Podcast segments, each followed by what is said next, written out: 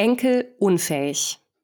Kritisches aus der Redaktion des Wir-Magazins für Unternehmerfamilien, einer Publikation aus dem Fachverlag der Frankfurter Allgemeinen Zeitung.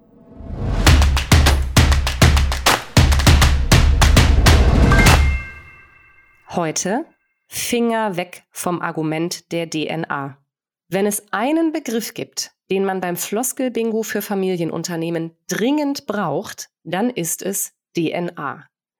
Viele Unternehmen benutzen den Begriff selbst in Bezug auf die eigene Geschichte. Nachhaltigkeit, Diversität, Technologieverständnis.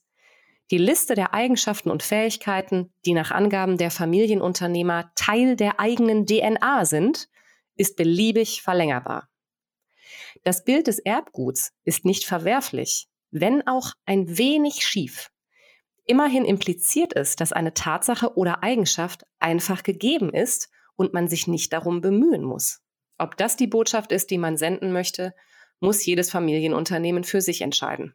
Anders sieht das aus, wenn das Genetikargument im Zusammenhang mit einer Person ins Spiel kommt.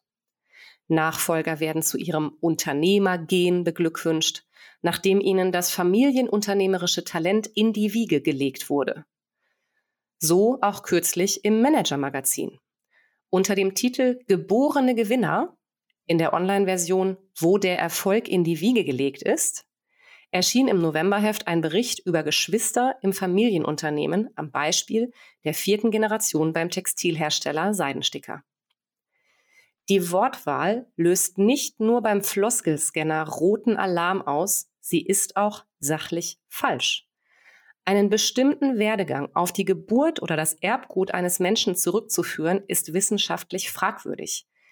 Zahlreiche Studien belegen zwar, dass die Gene eines Menschen Eigenschaften wie die Intelligenz zu einem bestimmten Prozentsatz beeinflussen. Doch der konkrete Lebens- und Berufsweg eines Menschen ist nicht denkbar ohne Umwelt, Lebensumstände, Sozialisation und Förderung. Und ja, natürlich gibt es auch Unternehmerfamilien, in denen diese Faktoren besonders förderlich ausfallen. Aber das hat nichts mit Genetik zu tun. Ebenso wenig wie die Berufswahl. Mein Vater war Kfz-Meister. Was lag in meiner Wiege? Ein Maulschlüssel?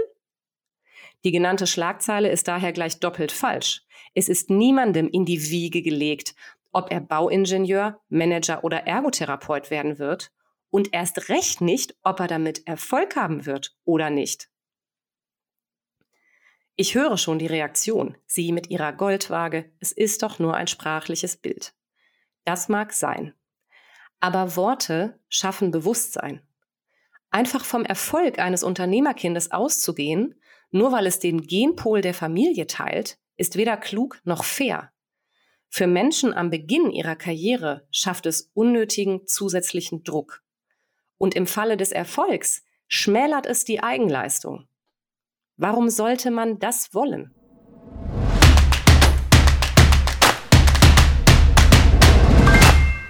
Mehr zu den Herausforderungen der Next Gen in Unternehmerfamilien finden Sie im Wir-Magazin für Unternehmerfamilien, Print, online oder als E-Paper. Oder Sie abonnieren uns gleich hier und sind bei der nächsten Ausgabe unseres Podcasts wieder dabei. Bis dahin.